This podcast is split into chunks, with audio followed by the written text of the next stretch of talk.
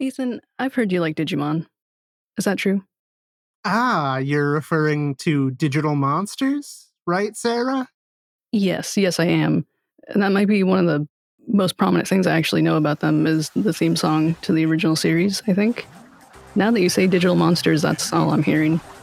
Yeah, I, I mean, there are a few important things that you need to know about Digimon. The first is that they're digital monsters. The second is that Digimon are the champions, and more specifically, they are champions of the digital world.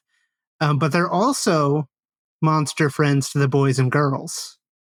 I know you love Digimon, and I know that I have been dragging my feet getting into the series and the games, and I'll, I just live vicariously through you in the digital world of Digimon. But I think I'm ready to get started, and I need your help.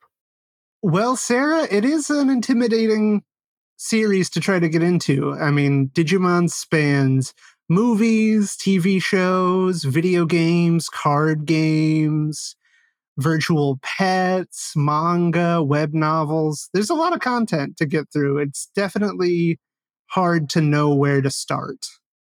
That legitimately is the hardest thing for me getting into comics, Digimon, long running TV series.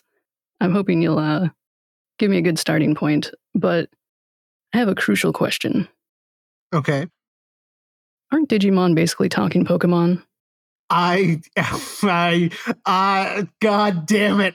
I thought we were friends. I thought this was a safe space. I thought this was a, I thought this was a conversation between two people who respected and cared about one another. And you do this? this is how you start our episode? I came here hand in friendship, and you deliver a knife into my back?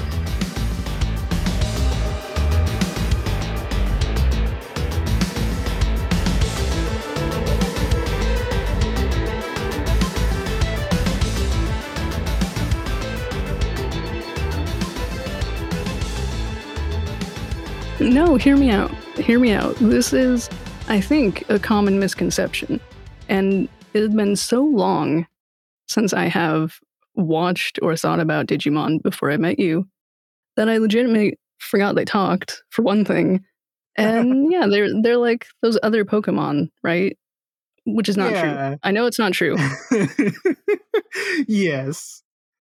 I'm giving you the opportunity to dispel that and guide people to the truth about Digimon. Me first and foremost. Yes. While you have made it sound like I'm the leader of some kind of digital cult, I uh, do I appreciate think you are. uh fake anger fake anger aside. Yeah, that is a very common misconception about the franchise. It's definitely I mean, growing up in I guess like the heyday of Digimon, like the late 90s when the series was first coming out, like the TV shows were first coming out and it was establishing itself as a franchise. That's definitely like what you would hear on the playground, right? Like as a nine year old or whatever who was like very into Digimon while all of my friends were mostly into Pokemon.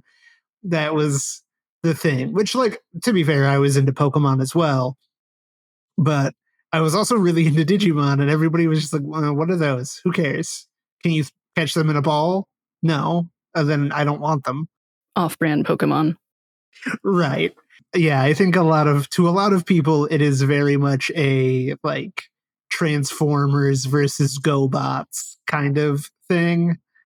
But other than having very similar names and a very general conceit of having monsters in it, the two franchises are very, very different. I've heard some of the some of the themes you've talked about. I'm like, yeah, that's uh that's very different. Yeah, and I think one of the core differences is like you've mentioned like Digimon can talk. Like Digimon are characters. They have personalities and thoughts and feelings and opinions and stuff in a way that Pokemon like don't outside of I guess Meowth. Yeah, that little weirdo. and one of the other core differences is that in most Digimon media, and this isn't true across the board, there are exceptions, especially in the video games. But in most Digimon media, you have one partner Digimon, and that's it. It's not like Pokemon where you're like collecting a bunch of different monster friends. Digimon is a thing where like you are bonded to one specific monster who is your partner monster slash friend. Okay. Yeah. Sounds like if you tried to collect more than a couple of those, it would be a, a handful. I mean, that's why I don't have a large friend circle, among other reasons. right, exactly. Depending on the specific piece of media, like there might be different reasons why that's the case. In the original TV series, Digimon Adventure, it was very much presented as like kind of a soulmate type thing. Like you have a spiritual connection to this monster that makes it specifically yours. There are other shows where like that's not so much the case. In the most recent series, Digimon Ghost Game, there's nothing really like magical about it. It's just sort of this human and this monster became friends and like decided to be, you know, sort of monster and human partner or whatever. Um, but there's no like specific there there are points in Ghost Game where like one character uh actually like helps a different character's partner evolve, which is not something that could happen in adventure. Hmm. That's that's another uh major difference I would say between the two between Digimon and Pokemon, which is evolution is a thing in both of them, but it functions very differently in each franchise. Obviously, Pokemon, a monster hits a certain level or meets some other prerequisite, and it evolves into a different and stronger form, and that's that. And it's that Pokemon forever now, unless it evolves further, right? Yep. Whereas with Digimon, things are a lot more fluid. Uh, in most of the anime series, Digimon stay at their uh, their third life stage, we'll say, because Digimon have six stages of life. And most of the time in the shows, they stay at stage three uh, as their sort of default form, and then they can evolve further into stage four, five, and six if there is, you know, sufficient reason to do so. And then after their like fight or whatever that they have at that higher stage, they revert back to stage three. Oh, yeah, that is a, a big difference. I kind of forgot about. And then don't they have like different like directions they can evolve in? Yes, that's that's one of the other huge differences is that whereas Pokemon generally speaking have one set evolutionary line with a few obvious exceptions like yes, like uh like Gloom. Exactly. Obviously there there are some Pokemon who have different uh different options of evolution. Digimon everything has sort of multiple evolutionary paths. Some people in the fandom just sort of consider it that like anything can evolve into anything, whereas other people tend to think that like certain, I guess, groups might stay together. Like if you have a an Agumon, he's like a little orange dragon guy, uh, or a little orange dinosaur guy, I should say most people would say like any sort of stage four dinosaur is like fair game for Agumon to turn into, right? Oh, that's quite broad. Yeah, exactly. In in media, usually like if you're playing a video game or something, you usually have say between three and five options for evolution. So, like in Cyber Sleuth, I think Agumon can evolve into four different potential like stage fours and stuff like that. But yeah, it's it's very fluid. If you can find any kind of justification for why a stage three might be able to turn into a stage four, like that's that's reason enough why it could totally happen. Oh man. Okay, so that is um I think even a little more intimidating trying to wrap my head around like uh gosh, like just keeping it all straight sounds very unpredictable. Yeah, it, it's it's interesting. It's one of the things that I really like about it. It all goes back to the franchise's origins as a virtual pet because Digimon started out as the boy version of Tamagotchi, essentially. Like Bandai was putting out Tamagotchi virtual pets. They felt that Tamagotchis were not very popular with young boys, and they wanted to expand more into that market. So they created Digimon, which were similar to Tamagotchi. They were virtual pets. The whole purpose was to raise them successfully by feeding them, exercising them, paying them attention. But because they wanted to appeal to, you know, rad young 90s boys, they implemented features like like you could battle your Digimon against each other. Hell yeah. yeah. And they also changed their character design philosophy quite a bit. You know, Tamagotchi was like fun, cute cartoon characters. Digimon, they started designing characters that were like sort of gritty, you know, big, scary dinosaurs, demons. Demons, jeez. Yeah.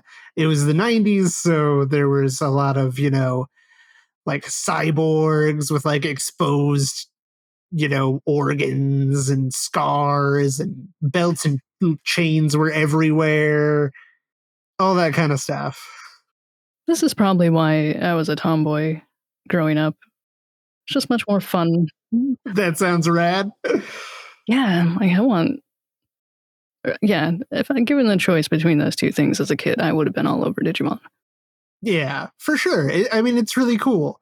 But as part of that virtual pet experience, they, the original virtual pets, they had these divergent evolutionary lines because the point was the better you do at raising the monster, the more powerful its evolutionary form is. So you needed to have multiple possible evolutions to incentivize kids to actually like take good care of their pets because if they took good care of them they would turn into the cooler stronger monsters ah all right it's all coming together yeah and so that's carried through to the present day where multiple divergent possible evolutions are a really major part of the franchise in a lot of media in a lot of I should say, in a lot of TV shows, in a lot of the anime series, Digimon will mostly follow a single evolutionary line. So, for instance, in the original Digimon Adventure show, like everybody's partner Digimon has one specific line that it evolves through, and it never varies from those set evolutions. Agumon is always going to turn into Greymon. Greymon is always going to turn into Metal Greymon. Metal Greymon is always going to turn into War Greymon, with one notable exception, which is at about the midway point in Digimon Adventure, uh, the main character, Tai, who is Agumon's partner, gets like obsessed with making Agumon evolve into a stronger form and he starts to like mistreat Agumon to try to like force him to evolve, which causes him to evolve from Greymon into Skull Greymon, who's a scary bone dinosaur. That's not cool. I mean, it sounds cool, but Tai sounds like an asshole. it's very cool. Really. And that's like the one instance in the original show of a divergent evolution, but it did become a staple of the anime after that. Like in most seasons, there will be at least one point where a main character's Digimon like turns into like an evil bad version of an evolution. in in more recent anime, there's also been more of a trend of having diversion or divergent evolutions. Ghost Game and the Adventure reboot both have uh, monsters who evolve into like multiple different champion levels and stuff like that. All right. You've mentioned a few different uh, TV series now, which don't mean a whole lot to me. But if I were to get started, would I be starting with the original Digimon Adventures? I think that's what I would recommend. I think if you were looking to get into the franchise via anime, I think there are actually three fairly good options. Your best option is the original Digimon Adventure from, I think, 1998, if I remember right. Or 99? Shit. Anyway, it's the late 90s Digimon Adventure, which is, yeah, the original anime series that kicked everything off. Well, I mean, the virtual pets kicked everything off, but it's the first anime. So that's what I watched as a kid that got me hooked. It's also the most, I guess, enduring Digimon series because it's like a Super Sentai show in the sense that every new season is basically like a completely different take on the franchise, right? It's new characters, it's a different universe. There's not a sense of shared continuity in most cases. Gotcha. Like Final Fantasy, that other thing that we enjoy. yes, exactly. the primary exception to that is the Adventure series because there was the original Digimon Adventure, followed by a second season called Digimon Adventure 02. Naturally. As a fun little aside, it's not called that because it's the second season. It's called that because it's set in 2002. All right. I thought it was logical for. Never mind. Which, I mean, keep in mind the original series came out in like 1998 or 1999 so it was called that to indicate that there had been like a three year time skip and the characters were older now which is relevant to the plot. Okay. And then so those aired you know in way back in the day in whatever 1999 and 2000 or something like that. Wait wait wait. Wait wait hold on hold on. So the the 02 is the year that the characters are in Yes. Not the year that it came out. Correct. Oh, okay. Jesus. All right. Yeah, that's what I'm saying. Like it's it's it's called that to indicate like a time skip because it it aired immediately following the first season. That sentence makes a lot more sense now because I I thought that was a very silly. All right, we're good. I'm on board. And then many years later, in like 2015, I think is when this next series started. There was Digimon Adventure tri, which was a sequel to 02. Then a couple years ago, there was Digimon Adventure Last Evolution Kizuna, which was a a movie follow up to tri. And as of this recording, in a couple of months, there's going to be Digimon Adventure 02 The Beginning, which is a movie that is a follow up to Last Evolution Kizuna. So it has a oh, and that's not counting some of the other interstitial movies that came out during the airing of Adventure, such as uh, Our War Game and Diaboromon Strikes Back. And those are all part of the same cast of characters or lore. Yes, those are all part of the same universe. So I really like adventure. I recently went back and rewatched it as an adult. And I don't know, I caveat I guess that it is a kids show from the 90s. So like it's a show that I if someone were to tell me like I could not get into this, I would understand. Does it still have appeal to adults because I'm I'm in my 30s and I still like watching yeah, cartoons that are definitely directed at kids, but you know, there's a little something there for me too. Yeah, I think I think the thing that makes adventure kind of a rough recommend is that it's very hard to get a hold of the original like subbed version and oh, the oh, no. yes and the english dub was done by 4Kids no in the no. I knew you were gonna say that. So it's not it's not the dub i would want. Got it. Uh, that is about to be alleviated because it was fairly recently, as of this recording, announced that Discotek was going to be putting out a like Blu-ray set that has subs and dubs. So the subbed version will be like easily available in the near future if you are willing to shell out for a Blu-ray set of it. So you know, still not necessarily the easiest way to get into it as a beginner. That said, the thing that I really liked about adventure as a kid and that I still appreciate as an adult is that it really feels like an ensemble cast of characters and they feel again with a grain of salt that like this is a 90s kids cartoon so sure. you have to give me some wiggle room when i say this but like they feel like real people insofar as while the bulk of the show is about you know problems in the digital world with bad monsters and whatnot everybody has kind of a like real problem that a kid in the 90s might be dealing with in their own life.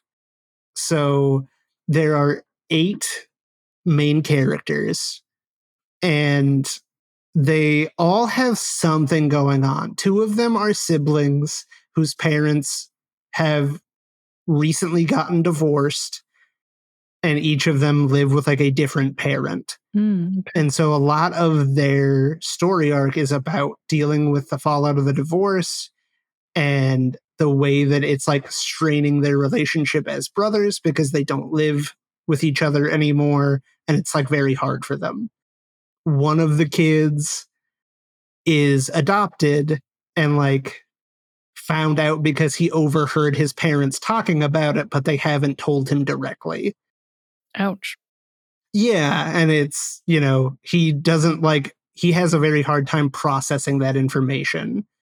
You know, one of them is like the oldest kid in the group and feels like very responsible for the safety of the younger members, but is like he himself is like a nerd who like his parents are really strict and he's just like really focused on studying and so he's like feels like it's his responsibility to be the leader, but is like not cut out for it. And like a big part of his character arc is like kind of learning to accept that like he doesn't need to force himself into that role and that there are other characters who are better suited to it and like he can let that go and stuff. Like everybody oh. is that character specifically is named Joe, and he's the character that as a kid I thought was like boring as hell right?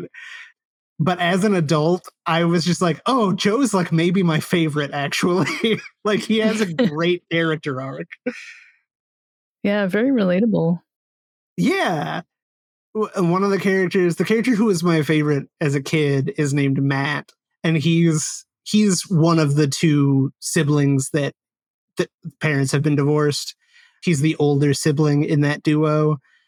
A big part of his arc is in like a way that I didn't understand as a kid, but as an adult, I'm like, oh, this is why this character is my favorite. Like the his whole arc over the back half of the series is like dealing with like intense self-loathing and depression. And I was like, oh, okay. Now I know why I connected with this character so much. Oh no. It's not just because he had a cool lizard pet. Is it explicit in the sense that like they're not hiding that behind kiddiness? Is it pretty obvious that he is a depressed character?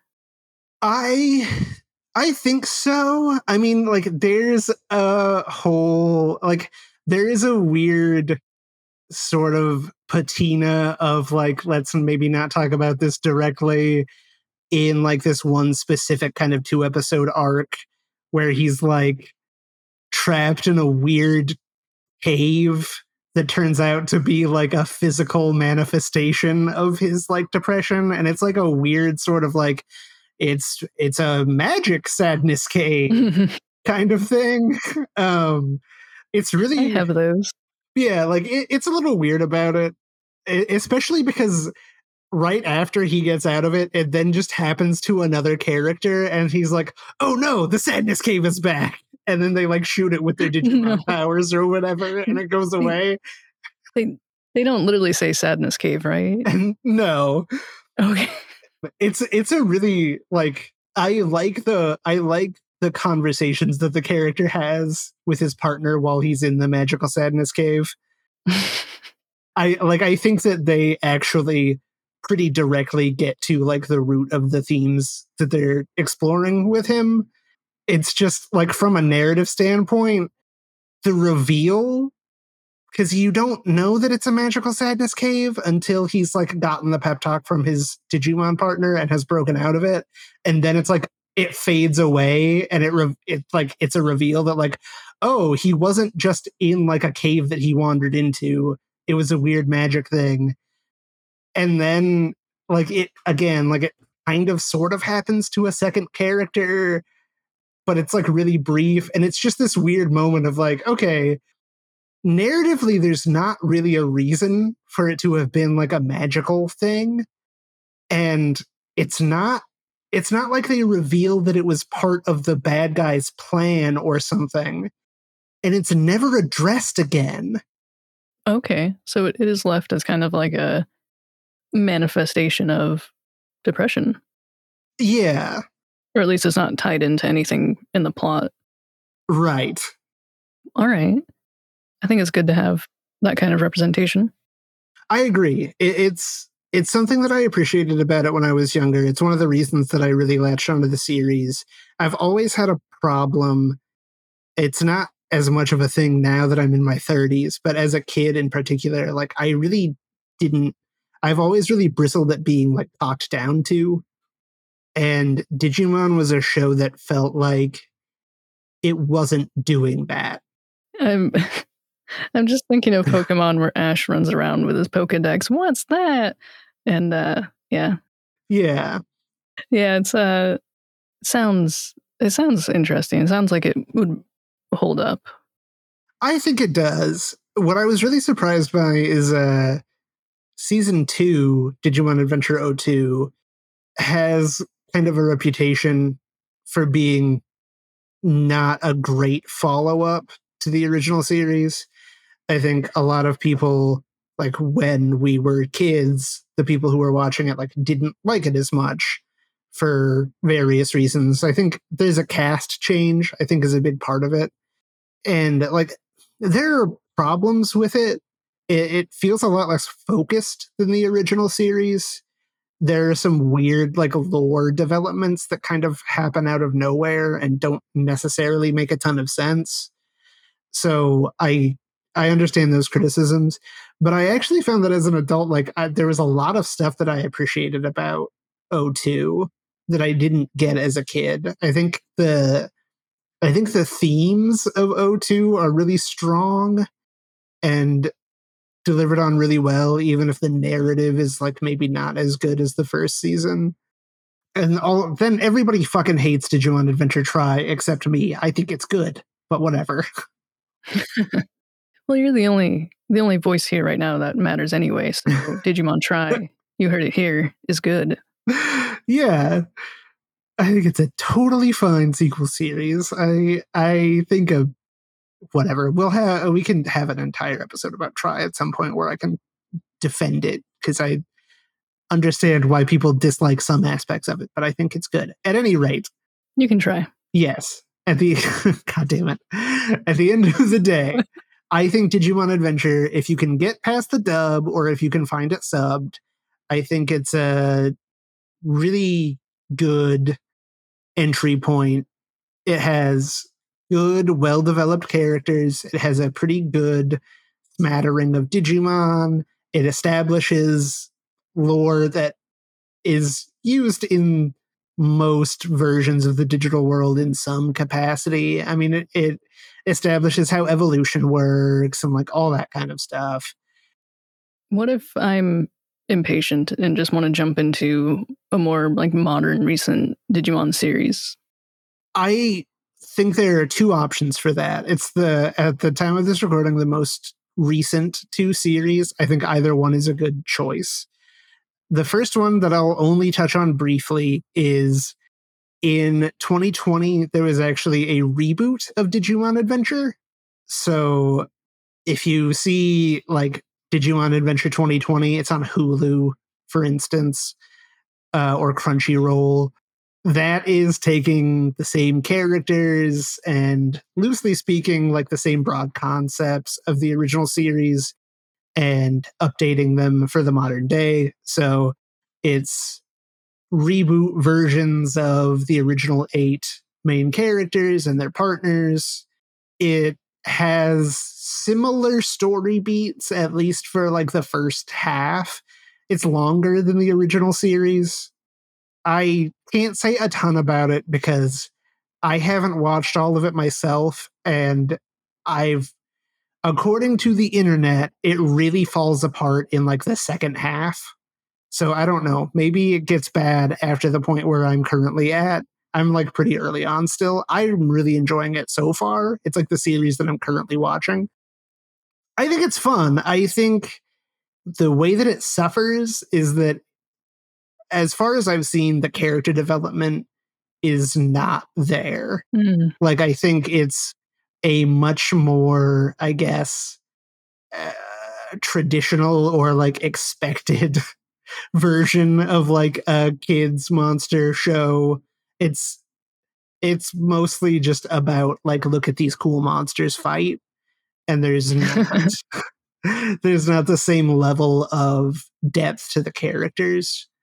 Wow that's unfortunate. I mean if, if that's yeah. what people are into mm, good for them. Right but like if you just want to dive into the world of digimon and see some cool monsters fight like there's lots of cool monster fights it's pretty recent, so the animation is like pretty good. Kind of varies episode to episode, but there's some, you know, it's it's cool. There's some cool fights, and you can watch the dub on Hulu or the subs on Crunchyroll. So I think that's like a totally fine option. The other more recent series is Digimon Ghost Game, which I think is a really good starting point for a few reasons. First of all, like it's completely unrelated to any, you know, it's a standalone series. You don't need to have watched anything else. At the moment, there's no like sequel series or movies or anything like that. It's really, really episodic. Like there is kind of an overarching story, but it's the kind of overarching story where like they establish sort of a plot in the first episode and then every like 20 episodes they're like remember that's still a thing. Oh no. And then in the last like three episodes they're like all right let's resolve this now. Uh, oh my gosh. yeah so like the pacing is bad. The ending feels really rushed and not very good. However i still think it's a good place to jump in if you just like want to see some Digimon, right? Like it's it's a very episodic show. Every episode you're going to get some kind of new weird Digimon. I like the characters. Like I don't think that they have the same level of development as something like Adventure, but like I think that they are all interesting and like individual characters with distinct personalities. They're not just like flat nothing characters. Uh, it's kind of loosely horror themed, which is like super my jam. Um, it focuses on a lot of Digimon that are based on uh like yokai or Mm, okay. urban legends. I was jokingly going to ask if it's spooky. I didn't think it would be spooky. It is. It is spooky sometimes. Yeah, I, I just think like it's a lot of fun. It's low investment because, like I said, like there's not a lot of plot. It's pretty episodic, so it's something that you could just throw on an episode now and again, and you're not going to be like sitting there thinking like, ah, fuck, like what happened last time. You can just kind of take each episode as it comes. If there's a monster that's like not working for you, just move on to the next episode. Like, and I I really like the protagonists there are three main characters, and I think all of them have like really fun partners that have cool evolutions. So I think Ghost Game is solid if you don't want to have the kind of investment that you might, you know, need to fully enjoy the adventure continuity. Right. But if we want to if we want to catch up with that movie coming out, right, yeah. If you want to if you want to be ready for Digimon Adventure 02 the beginning in October, then get binging now. these names. so, if I want to get into the series, I know where to start with television, and it'll probably be for me uh, the adventure series because I, I do want to catch up to that movie so we can chat about it.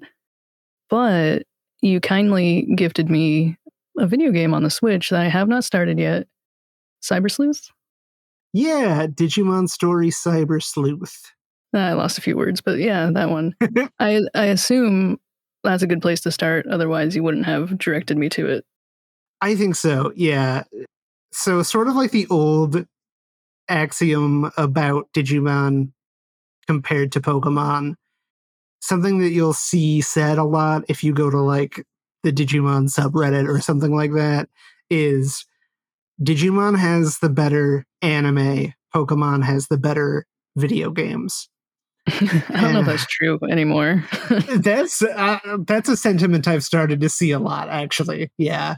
yeah. But historically, if we don't count the last like 5 years, say, um that's probably been pretty true.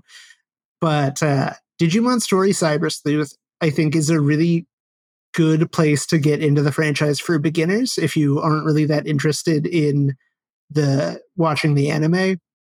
It is a very traditional turn-based role-playing game where you control a party of three Digimon in just good old standard, no frills, turn-based combat it's not a game that has a ton of mechanical depth in the fighting. But if you're a fan of like really old school Final Fantasies, Dragon Quest, those kinds of games, Okay. uh, it's a it's a totally solid, if not like impressive, one of those, right? The thing that it layers into it that I really enjoy is the evolutionary mechanics for your Digimon that make up your party you can have three Digimon in combat at a time, but every Digimon that you have in your party takes up a certain amount of memory. So, memory is this like sort of resource that you gain more of as you progress the story. The more memory you have, the stronger the Digimon you can have in your party. So, it's like a little bit of a balancing act because you can you can have up to i think 11 monsters in your party. Only three of them are like in combat at a time. Okay. but you know it's like how you can have up to six pokemon but only one goes out at a time or whatever. There's just this sort of extra balancing mechanic of like if you only have you know 30 memory like is it better to bring three guys that are 10 memory apiece or one guy who's 25 memory and one guy who's 5 memory? You know what i mean it's this little sort of balancing act for your party mechanics I'm not very good at math, but no, it sounds uh sounds simple enough. yeah like so i i find that kind of interesting but uh more specifically the way it handles evolution i think is really cool where as you fight Digimon in like random encounters and stuff like that, you scan them. Once you've hit like 100% scan rate on a monster, you can just like hatch it and get that monster for your party. And then as they level up, they can evolve into different things. And so, say you have, let's just use Agumon as an example, since that's what we were talking about earlier. If you have an Agumon, you can go into your little like evolution menu, click on your Agumon, and it'll show you like, okay, it can evolve into four things, right? And if you've never evolved an Agumon before, like it won't tell you what those four things are. They'll just be these black silhouettes once you've evolved into something for the first time, you add it to your like basically your Pokedex. then you can just see it from then on. Like it won't be a, a, silhouette anymore in your evolutionary tree. But it'll be like, okay, Agumon, if it's level 20 and it has strength of, you know, 60 or higher and defense of 60 or higher, it can evolve into Greymon or something if it's only level 15 and it has, you know, strength of 45 and speed of 30, it can evolve into this guy instead. And like, so it's all it's all stat based. So you have to like raise your monsters to have like fulfill specific statistical conditions in order to get the evolutions that you want. As the kid whose dream in Pokemon was always just to complete the Pokedex. This is that's where Cyber Sleuth really got its hooks into me. It was like, well, I have to get everything to evolve into everything. Like I have to fill out all of these evolutionary trees. And I found that part of the game really fun. yeah, that sounds like a good way to uh to get you hooked, like you said. Yeah, well, it's I think it's really good for for newcomers because it's a system that I feel like is just the right level of complexity where it's like it's complex enough that you have to like think about it and be kind of deliberate with your choices, but not so complex that it's like really confusing and overwhelming. And I think the way that it's set up, where like if you're new, every evolution is going to be this cool surprise because like you don't know what any of these guys are. Like when I started playing Cyber Sleuth, I could look at Agumon's silhouetted evolutionary mm-hmm. tree and be like, okay, well that one's Greymon, this one's GeoGreymon, that one's going to be Growlmon probably. You know what I mean? Like I could look at these silhouettes and have a pretty good idea of like, yeah, that guy's shaped like this guy that I know from the anime or whatever. But if you are unfamiliar with the series, then yeah, like every time you evolve a new guy, it's going to be like, well, what kind of weird fucking monster is it going to be this time? Is Doggymon in there? I don't know. Doggymon's not in Cyber Sleuth. Oh, thank phew, God. Okay. I hate Doggymon. Me too. And I, all I've seen is a picture. Does Cyber Sleuth introduce new Digimon? Like, were you surprised by anything? Hmm. Not that I can remember. Like, there were certain things that I found surprising as a longtime fan. Um, there's a character who has a partner Digimon that is the character is like a protagonist, like he's on your side, but the partner that he has is traditionally like a big bad of you know he's he's not not a good dude generally speaking so it was like a cool surprise to be like oh wow like okay that guy has has him as a partner that's neat hacker's memory which is like a kind of sequel to Cyber Sleuth. It's another game built in like the same engine and it's in the same universe. They kind of the two games are happening kind of simultaneously, narratively speaking. Hacker's Memory like really surprised me because uh late in the game they introduce a new villain who's like from Digimon V Tamer, which was like the original manga for Digimon. And this particular Digimon has like never shown up in anything else. So for him to show up in the game was like, holy shit. Like, oh, this guy hasn't been in media for like 20 years. That would be really cool. Yeah, I can I can feel that excitement. Yeah. So there's some surprises like that. uh, that I really appreciated. All right. I will play it soon. Yeah, uh, no rush. Yeah, I, Cyber Sleuth I think is probably the best entry point video game wise. I do want to very quickly touch on two other video games that are somewhat recent. One of them is very recent. The other one is not that recent, but it did just get ported to the Switch like a couple months ago. Hmm. Uh, so the first one I want to mention really quick is Digimon Survive, which is a it's it's mostly a graphic novel, but it does have combat that plays out in like tactical grid based combat. But the majority, like it's it's ninety percent a visual novel, and uh, I really liked it. It was sort of controversial, I guess, when it came out because, well, mostly because people are stupid and they don't pay attention to marketing. And people were like, "Why is this a visual novel? I thought it was a tactics game." And it's like they were they were very clear that it was a visual novel the whole time. This shouldn't have been a surprise if you were paying attention. yep. Uh, but at any rate, Digimon Survive is essentially the main conceit is what if Digimon Adventure, but for adults? All right. Or older teens, at least, you know, for an older audience. Yeah, Survive has a very similar premise to Adventure, which is eight kids at summer camp are suddenly transported to the digital world and don't know what the fuck is going on and have to survive with the help of their partner Digimon. Uh, but all of the characters are a bit older because in Adventure they're like 10 to 12, and in Survive they're like 16 to 18 or something like that. It's uh, it's exploring a very similar premise, but with an older audience in mind. There's multiple paths for the story to take depending on decisions that you make. Characters can die. It gets kind of dark sometimes. And uh, yeah, it's really good. The the characters are all sort of like very loose parallels to characters from Adventure. Depending on what like branch of the story you're on, your uh, your Dig- Digimon partner evolves into different things, which is a neat little aspect of the game.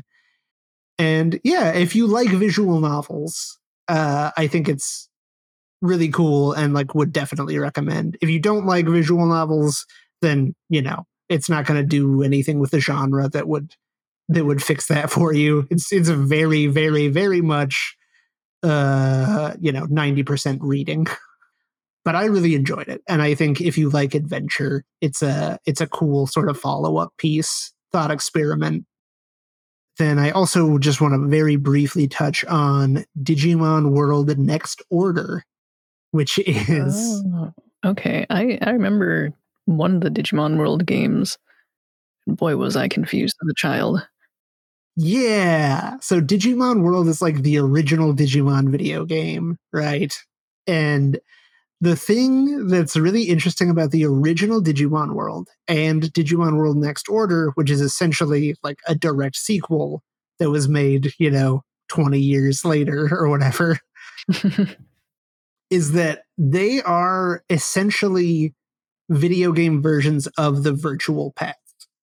So while Cyber Sleuth is a very traditional sort of RPG, where you just Digimon level up from fights, and then once they hit certain levels, you can choose to evolve them and like all that kind of stuff. Uh, the Digimon World and Digimon World Next Order games are much more about like the raising and care of Digimon. So you have your little guys that follow you around. You need to take them to the gym to train them. You need to feed them when they get hungry after they eat, they have to use the bathroom. So you have to oh, take no. them to the bathroom or else they poop on the floor. What? And that counts what? as a care mistake.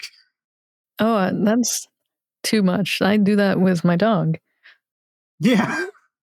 So uh, those games, if you want to play something that you won't really get anywhere else. Like if you want to have a uniquely Digimon experience, then check out Digimon World Next Order. It is it's super not for everyone. I have fun with Next Order because I have such fond memories of playing Digimon World as a kid. And like you said, being super fucking confused by it and not understanding what was happening at all. Yeah.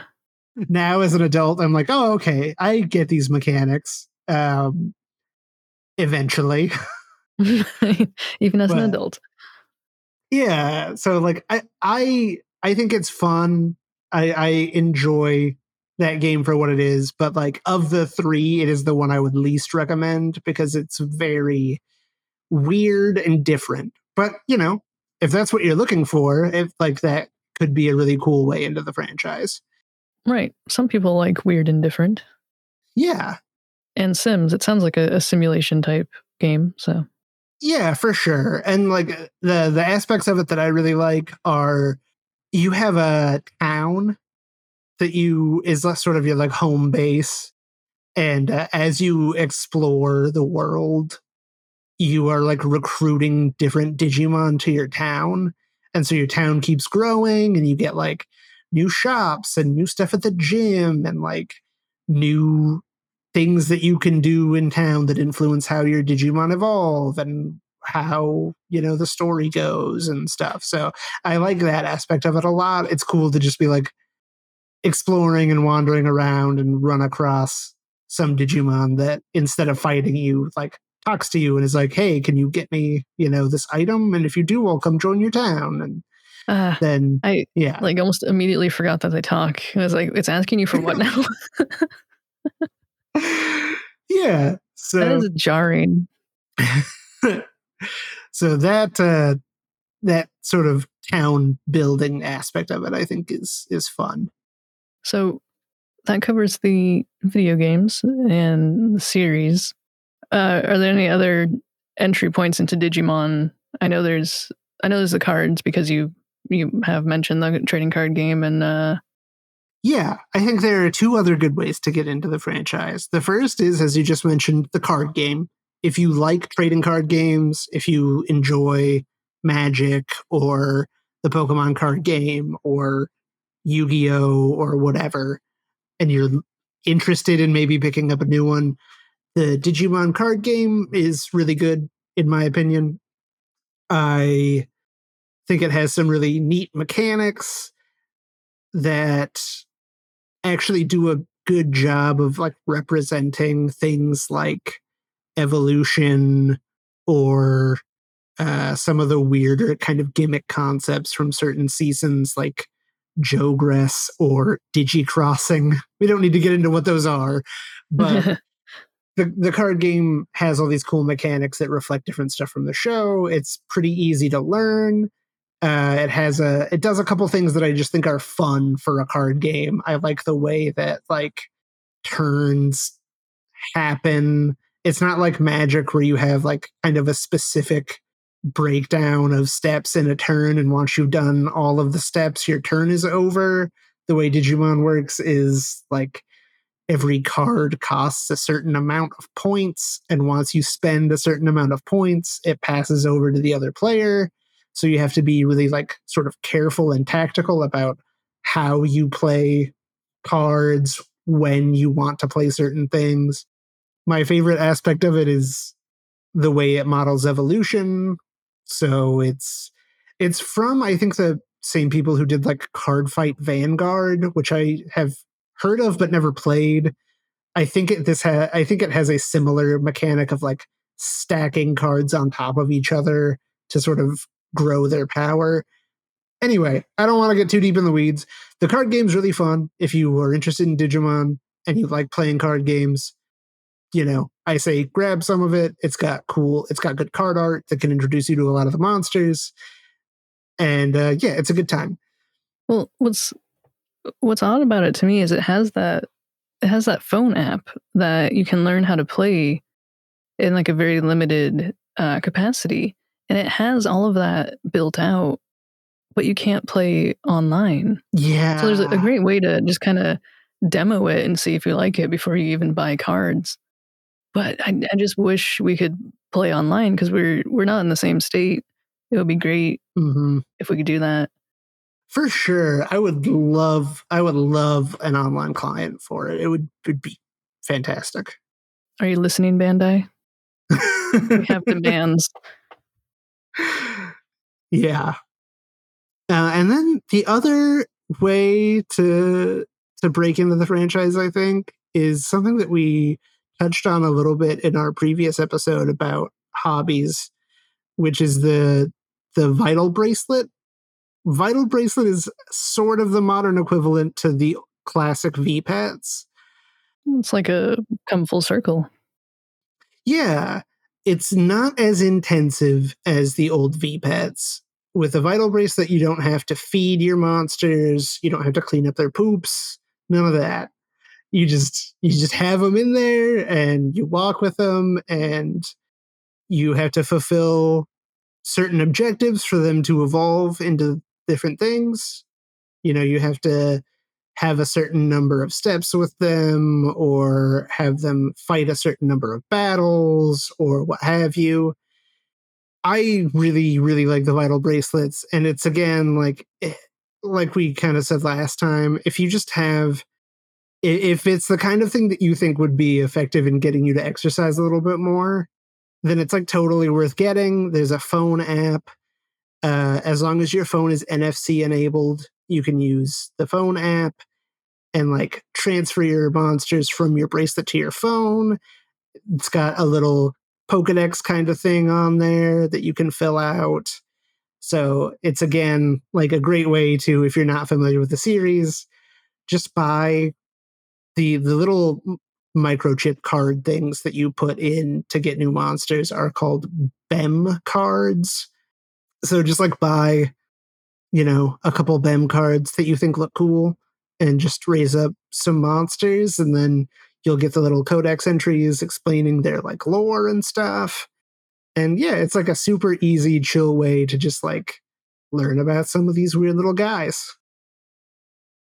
Despite it involving raising Digimon and a peripheral, it feels like a, a low investment way where you don't even have to spend time on it. Like it, it just passively is there and you get to enjoy Mhm. Digimon without sitting down for a series or learning a card game, playing through hours of video games. I think that's very approachable. And you get cute little monsters. Cool cool monsters, I'm sorry. Got to appeal to the 90s boys. Some of them are cute, such as Cutemon. Oh, for fuck's sake.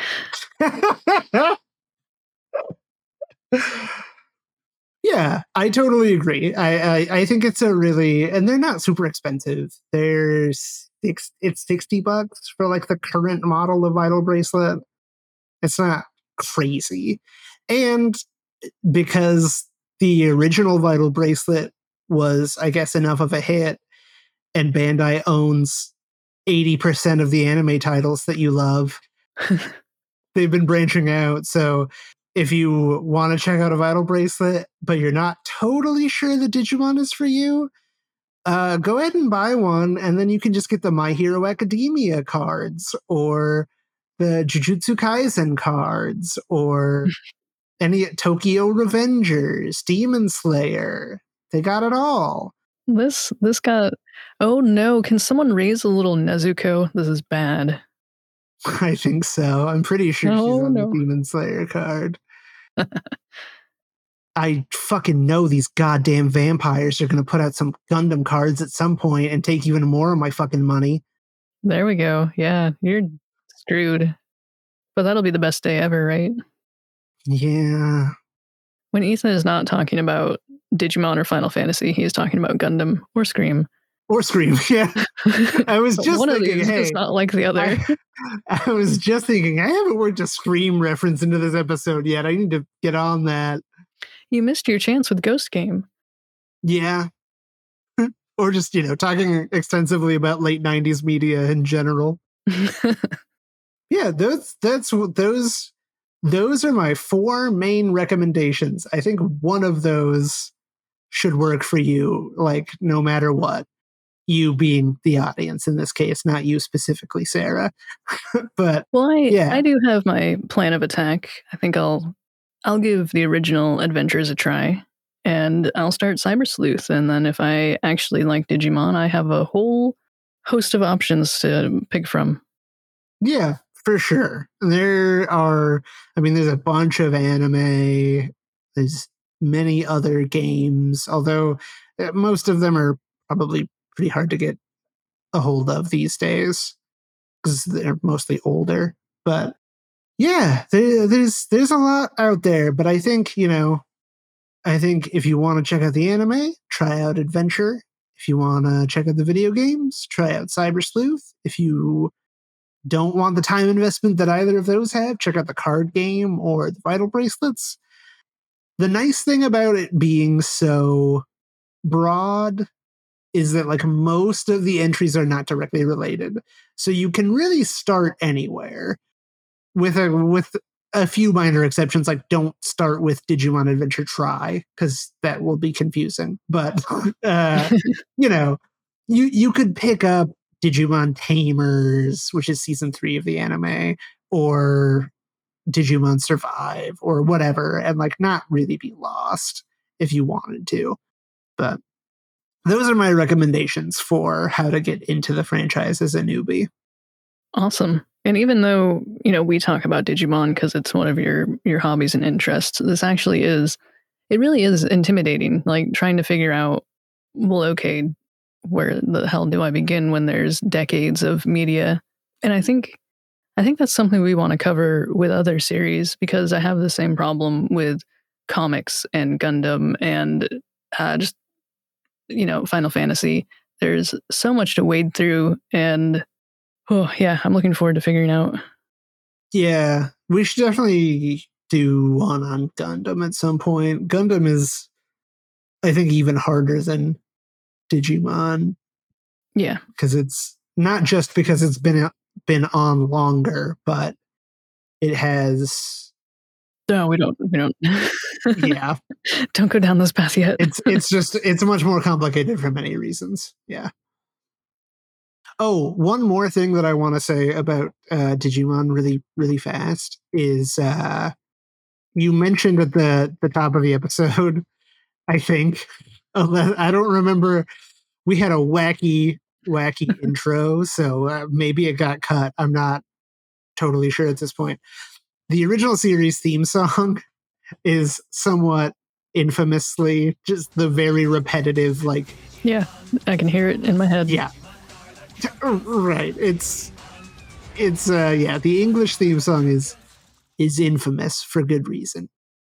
But uh the original Japanese theme is called Butter-Fly. It was composed by Koji Wada and uh it's great and they did a like remix version of it for Digimon Adventure tri that has like the entire cast singing it and it whips ass it's a great song That is sweet sounding. Yeah. Oh, I don't even. I'm not even attached to Digimon, and that just sounds cool. Yeah, that's all i think that pretty much covers it All right. Well, thanks, Ethan, for going over that and giving me a place to start. And I hope that helped anyone who decided this was an interesting episode to listen to. And if you are here listening to this episode, thank you.